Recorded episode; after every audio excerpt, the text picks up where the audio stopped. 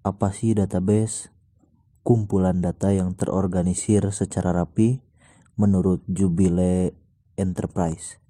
Dan yang saya gunakan database jenis RDBMS, Relational Database Management System, biasa disebut Relational Database. Konsep-konsepnya itu sendiri database relasi yang saling terhubung satu dengan lainnya atau biasa disebut yaitu tabel dan tabel pasti memiliki kolom dan baris.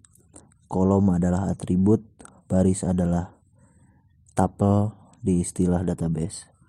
Di relational database ada tiga kunci atau key yaitu kandidat key, primary key, dan foreign key.